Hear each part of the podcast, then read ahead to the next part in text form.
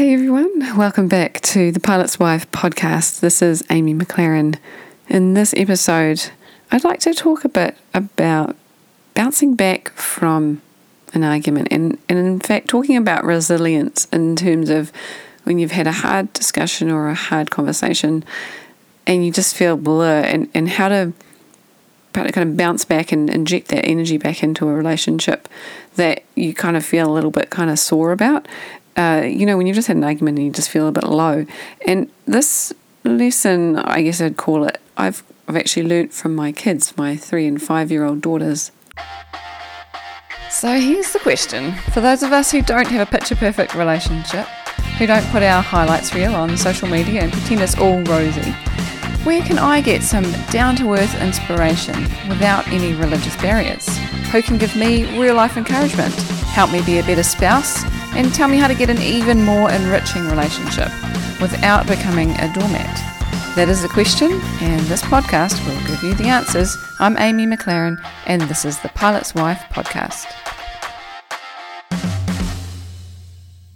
Josh and I have two girls, so I'm told, because I haven't raised boys myself, but I'm told that girls are way more emotional than boys are. And we have neighbours who have two boys the same age as our two girls. And so we were kind of comparing stories a bit the other day, and they were just saying, little boys just grunt and laugh for hours about farts. And that's kind of it. And girls are like talking 100 miles an hour, and, and it's all about, you know, the relationship already when they're little. But they're so really so emotional and they just feel everything so much and they cry about really small stuff and they're really excited about you know also really small stuff too. So it's it's pretty intense.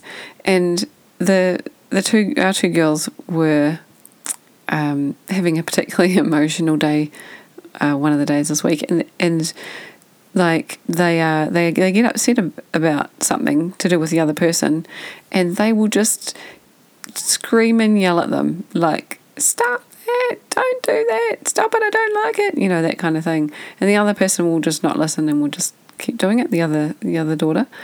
And so I often have to intervene. And, you know, they're, they're a bit young and can't quite resolve these things for themselves. But I was watching them the other day and we're trying to teach them some stuff about how to resolve it themselves and teaching them some stuff about what they can say when they're upset and with each other and that. And some of it seems to be getting through, which is good. But the other day, I was just letting them work through it without trying to intervene, just to see if they could, they would do it, and they did. They did pretty well. Like the older one, obviously, she's five and a half. She's she's getting it a bit better, and they they kind of were just yelling and screaming at each other, and then they resolved it. Or they kind of just moved past it, and then the next minute they were laughing and giggling and singing along together to a song and just, you know, happy as. And I kind of just, I'm just looking at them thinking, you, that, you know, it's so simple because when we get married, we, like, the, our spouse is the only person that we can choose to be a family member. And the idea of marriage is that you're committing to be married to them like until you die. So you're basically selecting somebody to join your family. And you know, like you'll know this if a member of your family has married someone, they've now selected someone to be part of your family that you haven't chosen. So the only person you get to choose is your spouse, and then they become your family. And so when we, as a family, go through arguments and stuff, it's not often really it's really not often that someone's going to disown their brother or sister or parents right like i know someone who's disowned their parents and i know one person and it's kind of like a distant, you know, they're not really, it's not someone that I knew growing up. And so, very, I, have, I don't have much to do with my, I don't really know the story behind it, but it's very rare, right? like, I, how many people do I know who've divorced? Just, you know, tons. So, anyway, going back to siblings and, and parents and like you know you just don't see people disowning each other very often right but but we're family but we know that we're family and we're joined together no matter what we do we'll always be family right and i think that you know like when we get married people sort of don't really seem to develop these days that sense of okay, now we're married, we're family. Like you can't undo it. And even, yes, you can divorce, but there's just, there's so much connection and joining together that you've done that you just can't undo when you get divorced and like that's partially why it's so hard and over time it gets easier and but the next relationship you have there just there's there's all sorts of baggage that comes from that previous relationship. It's just you, you, when you're getting married you're you're you're becoming a fa- you're creating a family member a new family member and so, but you want to, right? Because you're getting married to this person because you want them to be your family member forever. And when things go a little bit downwards, and we, we all have issues and squabbles and arguments and, and trouble in our relationships, but we sort of start thinking, oh, you know, maybe maybe we shouldn't have this relationship anymore. But you don't do that with your siblings and with your parents. You don't go, oh, man, they've annoyed me so much, I'm just not going to be their sister anymore. You know, like you just you just keep going, you move past it, and you probably have a conversation with them and it's probably a screaming match because you, like we often don't know how else to have that kind of conversation with our family members. And then we move past it. And they know what's been bugging us and they go yeah yeah yeah yeah okay okay. And you go yeah yeah yeah okay. Whatever you know you, you get past it.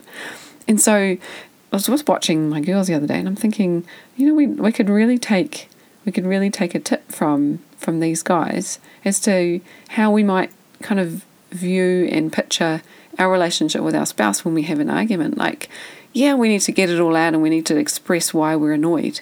But then once we've done that, we we need to remember that they're family and we just now we just carry on. And now we move on and we move past it and we forget it. And I think that something I think I talked about it in a couple of episodes ago about the most like crucial skill in in a marriage relationship is about forgetting past stuff and not holding on to it. And I think as like you know, as a sibling or as a daughter or as a um, you know, an uncle or an auntie or anything like that, we innately just know, you know, we, we just don't hold on to these things because they're family and it's never going to change. They're always going to be family. But when we've, but with our spouse, it seems like, well, they, you know, they're not actually related by birth. I don't know, maybe that's different. Um, and therefore we think, you know, if things go hard, things get, get hard and go wrong, then we'll just, you know, reverse the relationship. But the, the idea of marriage is you're making a commitment for life. And if we see it that way and we think, okay, even though we've had an argument, okay, let's move on now because it's not going to change. We're going to get, we're going to be married no matter what. So let's just carry on now and move on and be pleasant to each other again. Like I think it could change a whole lot of a whole lot of relationships if we just had that mentality and we just you know and, and it could help with the resilience of getting past an argument because I mean I definitely Josh and I have this you know this really solid understanding that divorce is never going to be an option. We just never use the D word. And so I know that even though we have really hard arguments and hard conversations and we go through hard stuff, that I'm not going to, you know, I'm not going to be abandoned. And that kind of just gives me the ability to go, right, okay, well, now that we've done that, let's just move on, let's move forward because this is not going to be something that's going to change. We're going to be married, we're going to stay married. So it's easier in the long run if we move past things and get on with it and then be pleasant to each other. Do you know what I mean? And so the um the my daughters they they've done this really well. Just they just know how to do it because it's just she's my sister. It's not going to change. So I definitely find that when I have hard conversations with Josh, that this this was something that you know subconsciously I think, and I'm just now that I'm talking about it, I'm seeing the girls do it. I've identified that that's something that's going on in my brain. Like this isn't going to change, so let's just move past it now. And I think you know we we still are.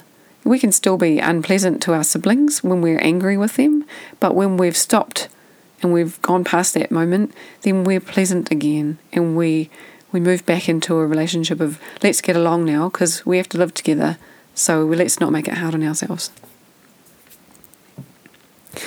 So I guess kind of point one is let's get resilient about recovering from our arguments and remember just to slip back into let's be pleasant with another after we've had something, after we've had a hard discussion.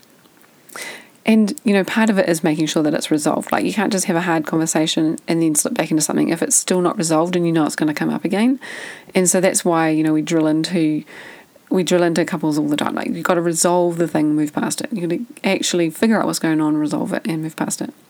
And then my second kind of maybe point or maybe challenge for this week is is let's you know like an idea is to have a go at being kids together as a couple. And you know whatever that might look like for you like it could be getting a two dollar two dollar shop you know kind of fake gun from and and you know with those bullets and just having a go at shooting each other and hiding behind couches and stuff. Or um, you know it could be doing a drawing together doing some art it's know something you do when you were kids play a, a board game that's you know kind of like a real basic board game or cards or something like that and just do some play together. And that would be my challenge because that can remind us what it's like to be kids and just to not not to take things so seriously and just relax with each other. And you know, you'll you'll know in your relationship how far you can kind of take that and and some couples will just be like, let's play a game and then you'll be able to do that. And other couples will be like, hey, can we try just um, can we just try this for a second and um, and you know let's see what comes out of it. And you know like I know that for some relationships it's not as easy just to go okay let's just do that. But um, my challenge would be to try to try and get your your spouse to play along with you and play a game like your kids and just enjoy it and have fun for 10 minutes or 15 minutes or half an hour or however long you want to do it so that's the challenge if you choose to accept it and um, either way, I hope you have an awesome week. Thanks so much for listening, and I'll talk to you next week. Ka kite.